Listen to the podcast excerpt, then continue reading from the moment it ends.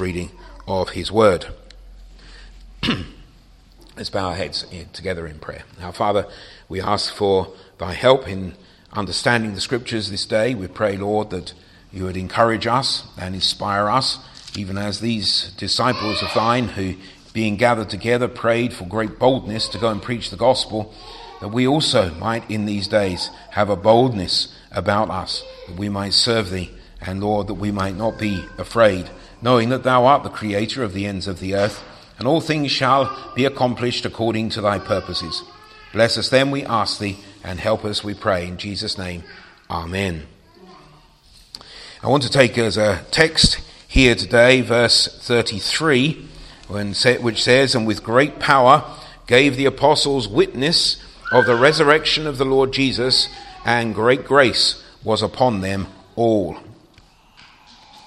It's amazing, in actual fact, although we read from Luke's Gospel uh, the account of the resurrection of Christ and the things that were seen there, how little is actually given to the physical resurrection of the Lord Jesus.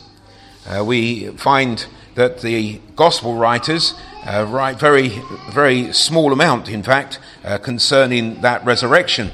In Matthew's Gospel, it's just uh, chapter 28, which is very short and even then, uh, the end of that gospel is about the Lord Jesus going into Galilee and then uh, taking the people, uh, taking his disciples and departing from them. Mark's gospel, likewise, it's just the very last chapter, which is a short one, and again, uh, it really doesn't cover very much of that at all. Luke's gospel gives a fairly long account, and John's Gospel gives a fairly long account, but the actual resurrection itself uh, of what they saw when they came to the tomb, of the stone being rolled away and the angels being there and so on, uh, that, that account is quite short. And I think there's a significance to that. And the significance I would suggest to you is that that which is physical in this world was not the important part.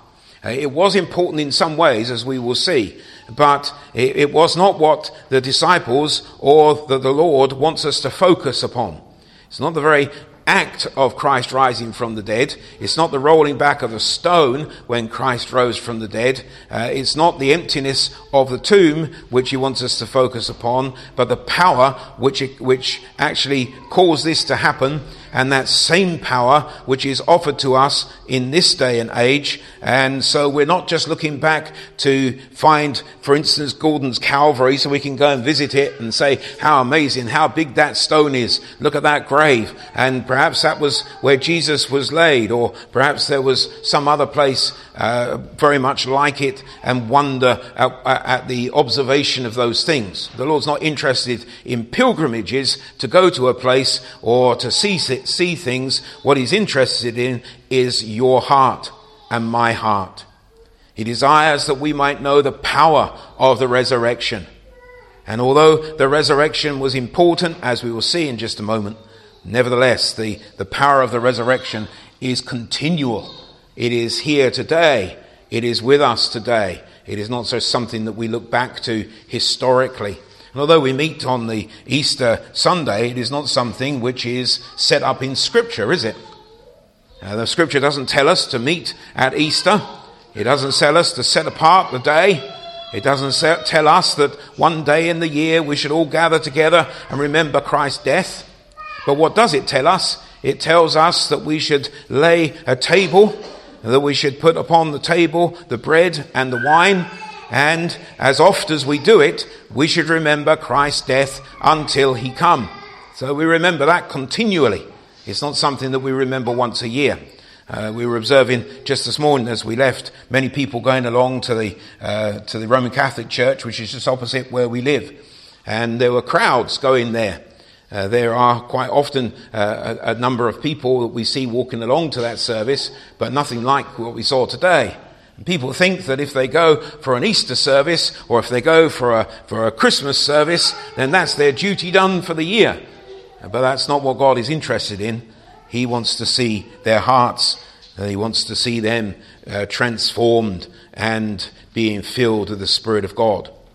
So I want to consider the resurrection in this way. And first of all, we see in this verse these words, and with great power gave the apostles witness of the resurrection of the Lord Jesus, and great grace was upon them all. There's a lot about the resurrection uh, in the preaching of the gospel. And that was one of the reasons why I was finding it very difficult to, to bring something together to preach today, because there is so much said, and you really want to put it all in, but there's no way of putting it all in. And uh, what do you leave out? And, and, what do you not say? And what do you say? And uh, the Lord's helped me, I think, to come to something of a solution here today. So first of all, I want to think about this witness that they gave. Now, of course, the Lord, the Lord told the disciples to go and to witness and give witness to those things which were done. And the first thing we can say then that there was a physical resurrection. It was not, as uh, the old Bishop of Durham once said, a conjuring trick with bones. Uh, there was a physical resurrection. Christ rose from the dead physically. His body was absent, and his body did appear to the disciples. And we read there, we read in, in Luke's gospel how that he asked them for, a, for food and they gave him a piece of broiled fish. And the second time, also in John's Gospel, it's, re, uh, it's recorded that he asked them uh, if they had caught anything. And then he told them to cast out their nets on the right side. And they came, and he had a fire going, and they cooked fish upon the fire, and they ate together. And the Lord Jesus sh- showed very clearly that this was not just an apparition, this was not just a, a spiritual appearance, uh, this was not just a, a ghost, but that he was physically there. He was amongst them. So, what can we say about the physical resurrection, first of all? Well, the thing which really stands out to me, I think, about the physical resurrection, apart from the testimonies that were, were given, uh, the angels which came, was the evidence that was there. And it's kind of a circumstantial evidence in the fact that when they came to the tomb, um, they, uh, they, they were shown to go uh, into that tomb. So in John chapter 20 and verse 6, then cometh Simon Peter following him, that is, following John, and went into the sepulchre, and seeth the linen clothes lie, and the napkin that was about his head, not lying with the linen clothes, but wrapped together in a place by itself. And here is a piece of circumstantial evidence, because there were many rumors which went about at that time. Of course, uh, the disciples immediately thought that someone had come, or at least the, the women thought immediately that someone had come and taken away the body of Jesus. And so she asked uh, the man who she supposed to be the gardener, who turned out to be the Lord Jesus himself, she asked him, Please tell me where they have laid him. Now, of course, if soldiers or the men from the temple had come to take away the body of Jesus and move it somewhere else, they weren't going to unwrap it first. They weren't going to take off the grave clothes first. They weren't going to leave the grave clothes laying where he lay and take the, the napkin and fold it neatly and put it in a separate place by itself. No, they would have come and they would have done it under the secrecy of night and they would have stolen away the body and they would have taken it as it was. And if they were going to change anything at all, they would have changed it in secret somewhere else. No one was going to hang about the place in case they were found out. And then, of course, the, uh, the Pharisees told the soldiers to spread the story that the disciples came at night while the soldiers were asleep and take away the body. But again, if the soldiers were asleep for a start, uh, how the soldiers could sleep through moving the huge great stone uh, from the door, I don't know.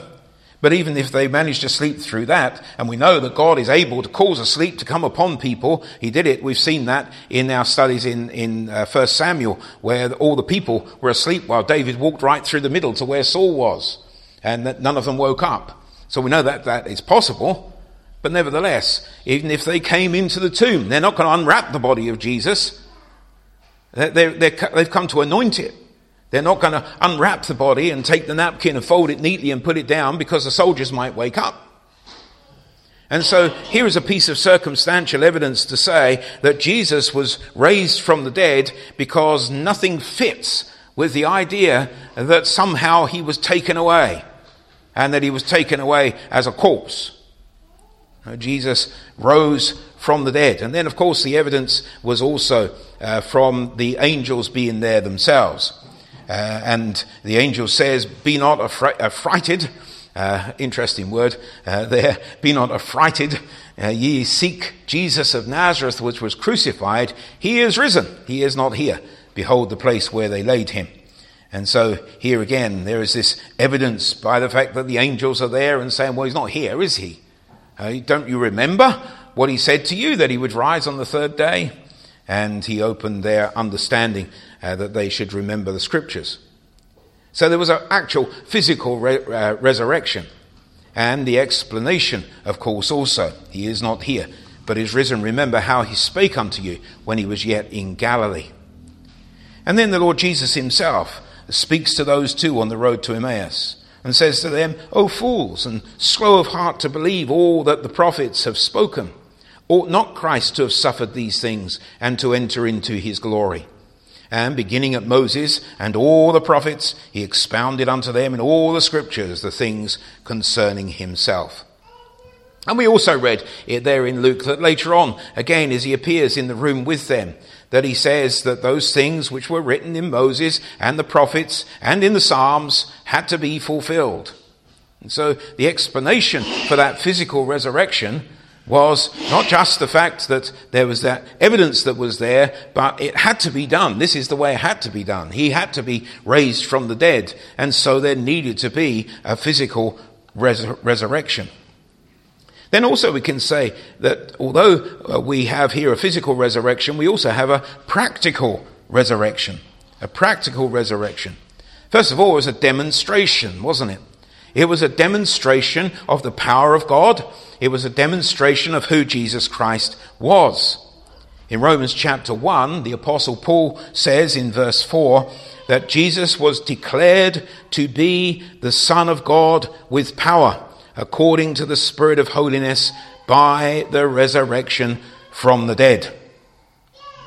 He was declared to be the Son of God with power by the resurrection from the dead. And so here is a declaration which is made, a demonstration which is made uh, of the fact that Christ is indeed who he said he was. No one else has been raised from the dead by their own power or directly by God. Uh, we know that Elijah uh, by prayer uh, raised, uh, uh, raised one from the dead. Elisha by prayer raised one, the second being the one who was cast into his sepulchre, into his tomb and revived. And the Lord Jesus raised three from the dead, but in all these points, Jesus was there and it was an action done from the outside, but Jesus was in a tomb. And he had already told them that the Son of Man hath power to lay down his life and he had power to take it again. This he had received from his Father. And so here is the demonstration of the uh, divinity of the Lord Jesus Christ, that he is raised from the dead, a demonstration that we might believe. John, as he writes, says, These things are written that ye might believe. Again, we read the, these, uh, these words in Luke's Gospel in chapter 20 and verse 35, but they which shall be accounted worthy to obtain that world, that is heaven, and the resurrection from the dead, neither marry nor are given in marriage, neither can they die any more, for they are equal unto the angels, and are the children of God, being the children of the resurrection. Now that the dead are raised, even Moses showed at the bush when he called the Lord God, the Lord the God of Abraham and the God of Isaac and the God of Jacob. For he is not a God of the dead, but of the living, for all live unto him. You see, Jesus Christ was the life. And God is a God of life. And God bestows life. He gave life at the beginning. Life is uh, dependent upon Him. And the Lord Jesus Christ rising from the dead and taking life once again because death could not hold Him is a demonstration there was a very practical thing that Christ should rise from the dead. And then, of course, there was another important aspect, and that was the directions which Jesus gave after the resurrection of the dead. The disciples needed to understand certain things. Uh, we, we find that when they went to the tomb to see that Jesus was risen from the dead, they didn't really comprehend what was going on here. They thought, for instance, uh, that someone had stolen the body. They didn't understand what, quite what was going on. And when the, when the angels said to them, but remember what he said, even then, in one of the, uh, one, at one, of, one point in their understanding, they didn't understand that Jesus had said that he had died and was raised again. But later on, they did understand. And all of a sudden, the Lord opened their understanding that they should understand the scriptures. And the scriptures began to mean something far deeper. Now, the Apostle Paul, as I've said on many occasions, preaches what he calls the mystery. And the mystery is that which was contained in the Old Testament but was not comprehended as to what it actually was. Remember the Ethiopian eunuch upon his chariot and uh, how that Philip joined himself to him. And he said, well, what do these things mean? Who is the, who is the prophet speaking of? Is he speaking about himself? Is he speaking about someone else? And Philip was able to open the scriptures and he was able to, to preach to him Jesus Christ. All of a sudden now they have a, a greater comprehension of what it was that God was speaking about as he, as he prophesied in the Old Testament. It was the resurrection of Christ. It was the death of Christ. It was the salvation which was through Christ. And now having understanding of, of the fact that Jesus had died and was raised again, that this was a, the, the very linchpin of the whole of history, that this was the pivot upon which everything swang, here we have this, this uh, now new direction which is given to them. In Acts 1 verse 8 we read, But ye shall receive power after that the Holy Ghost is come upon you, and ye shall be witnesses unto me, both in Jerusalem and in all Judea and in Samaria and unto the uttermost part of the earth.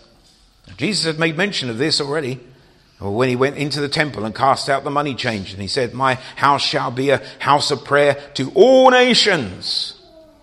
And of course, all the way through the Old Testament, it speaks about the word going out to all nations, not just to Israel. Israel didn't really comprehend that. I think they thought that they would become uh, the, the, the super state over all the world and everybody would serve them. That seemed to be their, their understanding of those words. But it was Christ that we should serve. So the directions had to be given. And then, of course, even directions amongst themselves. John 21 15, just taking one of the three events or three statements of Christ. So when they had dined, Jesus saith to Simon Peter, Simon, son of Jonas, lovest thou me more than these? He saith unto him, Yea, Lord, thou knowest that I love thee. He saith unto him, Feed my lambs. And so here he is, uh, he is giving this spiritual application once again. And I think well, there's various uh, interpretations of who the these are, but in my opinion, he was speaking about the fish because, G- because Peter had said, uh, I go a fishing. And there were others who were with him and said, Well, we'll come with you. But remember what Jesus said to Peter uh, and to Andrew and James and John, I will make you fishers of men. And so he is asking, Do you love me more than these? Do you love me more than the fish which we've gathered onto the shore? And it's specifically written at that point that there was 153 fish, which is a large catch. Do you love me more than these? And he said, Feed my sheep, feed my lambs. And so he is showing this again that ye shall be fishers of men.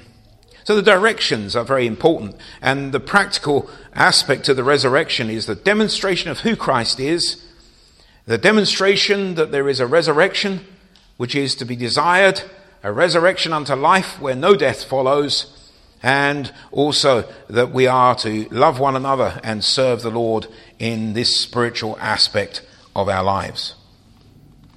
Thirdly, then, not just, or I say not just, uh, there is as well as the physical resurrection, a practical resurrection, a powerful resurrection. A powerful resurrection. And here in verse 33 of Acts 4, it says, And with great power gave the apostles witness of the resurrection of the Lord Jesus, and great grace was upon them all. We've seen the verse recently in, in our prayer meetings as we've been going through the book of Ephesians. But if you would like to turn to Ephesians chapter 1, and there in verse 17, Ephesians 1, verse 17, it's always best to look for yourself, if particularly if the, the reading is a couple, of, couple or more verses. Uh, so Ephesians 1 and verse 17.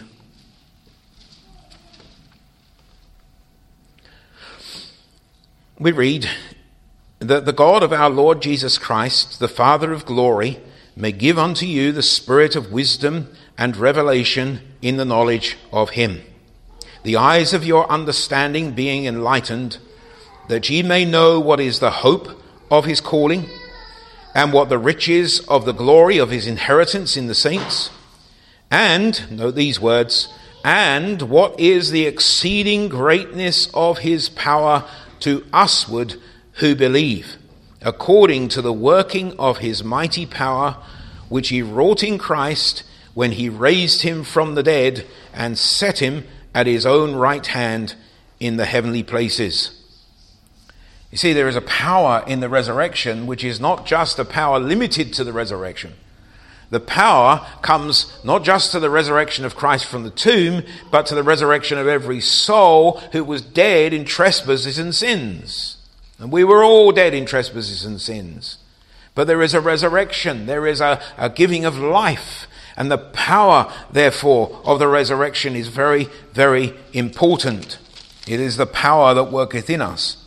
And as those who come to the prayer meeting would have heard already in chapter 3 and verse 20, uh, the apostle goes on now unto him who is able to do exceeding abundantly above all that we ask or think, according to the power that worketh in us. We understand how much power this is that God has bestowed upon us through Jesus Christ and through the resurrection. The Apostle Paul understood. He writes in Philippians chapter 3 and verse 10, after he said that being a Pharisee and being uh, righteous according to the law and, and being uh, exactly what Judaism required of him, says, I count all of that just, just as dung. I count it as offal what you would normally take from the lamb and you would, you would cast it aside. I take all that just, just as offal. It's not worth, worth anything to me. But that I may know him and the power of his resurrection and the fellowship of his sufferings, being made conformable unto his death. And when he speaks of being conformable to his death, he's not talking about his physical death. He is saying that he might die to sin that the old man might die. Who shall deliver me, he says in Romans 7, from the body of this death? When I would do good, I find evil is present with me. Sin is just there all the time. Who shall deliver me from the body of this death? I desire to know him, the power of his resurrection, the fellowship of his sufferings, being made conformable unto his death. So we have then the physical resurrection and its evidence and explanation, a practical resurrection, the demonstration of who Christ is and the directions which he gives after, the, after his resurrection, the power of the resurrection also, and finally, uh, a present resurrection. In Ephesians 2 and verse 6, if you're still in Ephesians, just across the page now, it says uh, in, well, we'll go from verse 4 in fact, but God, who is rich in mercy, for his great love wherewith he loved us, even when we were dead in sins, hath quickened us, or enlivened us, or uh, we might even say raised us back to life, together with Christ. By grace ye are saved. And hath raised us up together, and made us sit together in heavenly places in Christ Jesus, that in the ages to come he might show the exceeding riches of his grace in his kindness toward us through Christ Jesus. Now, already Paul has said in the first chapter that Christ was raised from the dead and he set him at his own right hand in the heavenly places. And now he says he has called us to sit with him in those heavenly places. This is a spiritual resurrection. A spiritual resurrection. It is present then. We're not uh, being taken up with what Christ did or what the Father did in Christ when he raised him from the dead, of which the gospel writers don't say an awful lot. They make, make it plain and make it clear that there was a physical resurrection, but they don't dwell particularly on that. But the gospel preachers throughout the New Testament dwell on the resurrection almost uh, more than anything else in the life of Christ. Because the resurrection is very important to us today. We are raised up together with him. Again, Romans 7 and verse 4 Wherefore, my brethren, ye also are become dead to the law by the body of Christ, that ye should be married to another, even to him who is raised from the dead, that we should bring forth fruit unto God, we should be married to another, even to him who is raised from the dead. It is Christ that we are joined to. And again, when we think of this present resurrection, we have a new outlook on the whole of life, which I want to pick up this evening as we uh, continue in this day in which we remember the resurrection of Christ. In Romans 8 and verse 11, but if the spirit of him that raised up Jesus from the dead dwell in you, he that raised up Christ from the dead shall also quicken your mortal bodies by his spirit that dwelleth in you. You see, the power of the resurrection enables us to overcome. We need to draw on that power. We need to draw on that power by faith. And faith cometh by hearing, and hearing by the word of God. We need to feed this understanding of the resurrection, of the power of the resurrection of Christ. The Bible tells us in Revelation chapter 20 and verse 6 Blessed and holy is he that hath part in the first resurrection. On such the second death hath no power but they shall be priests of God and of Christ, and shall reign with him a thousand years. Uh, some say that there will be two resurrections at the end of the uh, end of the age. I, I, I disagree. I think that this first resurrection is the resurrection unto life. We were dead in trespasses and sins, and we are raised in Christ with Christ to sit together with Christ. We are raised. That's a resurrection. And it is a truism from the scripture that if we are raised with Christ, the second death hath no power. We will be with him. We have eternal life. It is ours. And we will be with him and delight in him for eternity. Well, let us delight in him now. Let us desire him now. Let us cast ourselves uh, upon him and, and shun the world and, and seek to mortify the deeds of the flesh that we might live unto Christ by the power of that resurrection which he has wrought in us, not just in Christ. You see, by looking, and the, the gospel writers perhaps understand this, or certainly the Spirit of God understands this, but looking at the resurrection of Christ as being uh, the historical importance, we forget the present spiritual importance of the resurrection of Christ. By looking at those things 2,000 years ago, we forget that the resurrection is continuing in every soul who is saved, even today and tomorrow until the end of time. That resurrection continues, and that resurrection is ours. We are raised together in Christ. And if we are raised together in Christ, let us walk as those who are raised in Christ. I just want you to turn to Romans chapter 6, and we'll finish with this reading. Romans chapter 6. So often, when I'm preparing to, to preach, I think, all you really need to do here is to, to read the scripture, because it's a sermon in itself. That's, that's what it's there for, uh, and just to understand it. So try to give your best attention, and, and maybe uh, let's ask the Lord to, to help us just to take in what is being said here as we read it together. Heavenly Father, as we read these words, we pray that you'd give us an understanding. Even as you opened the eyes and opened the understanding of the disciples to understand the scriptures which spake of the resurrection of Christ when they could not fathom what had happened. So, Lord, give us a comprehension just now as we read the scriptures. In Jesus' name. So, Romans chapter 6 and verse 2, or verse 1 What shall we say then? Shall we continue in sin that grace may abound? God forbid, or by no means. How shall we that are dead to sin live any longer therein? Know ye not that so many of us as were baptized into Jesus Christ were baptized into his death? He's not speaking about physical baptism in water, but he's talking about that which it represents, the actual baptism into Christ. Therefore, we are buried with him by baptism into death, that like as Christ was raised up from the dead by the glory of the Father, even so we also should walk in newness of life.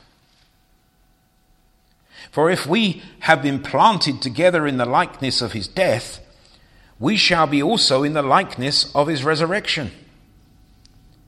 Knowing this, that our old man is crucified with him, that the body of sin might be destroyed, that henceforth we should not serve sin. For he that is dead is freed from sin. Now, if we be dead with Christ, we believe that we shall also live with him, knowing that Christ, being raised from the dead, dieth no more, death hath no more dominion over him. For in that he died, he died unto sin once, but in that he liveth, he liveth unto God. Likewise, reckon ye also yourselves to be dead indeed unto sin, but alive unto God through Jesus Christ. Let not sin therefore reign in your mortal body, that ye should obey it in the lusts thereof. Neither yield ye your members as instruments of unrighteousness unto sin, but yield yourselves unto God, as those that are alive from the dead, and your members as instruments of righteousness unto God. For sin shall not have dominion over you, for ye are not under the law, but under grace. Reckon yourselves to be dead indeed unto sin, but alive unto God through Jesus Christ. This is the power of the resurrection. This is the present manifestation of the resurrection. And that is the power that we need. It is no wonder that the apostle says that I might know him and the power of his resurrection. May the Lord bless these words to us. May he be glorified. Amen.